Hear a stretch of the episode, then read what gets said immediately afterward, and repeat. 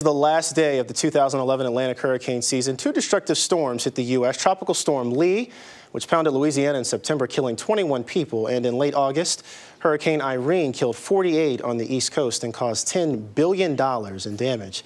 Time-lapse satellite video uh, shows Irene as it rolled up the coast from the Caribbean.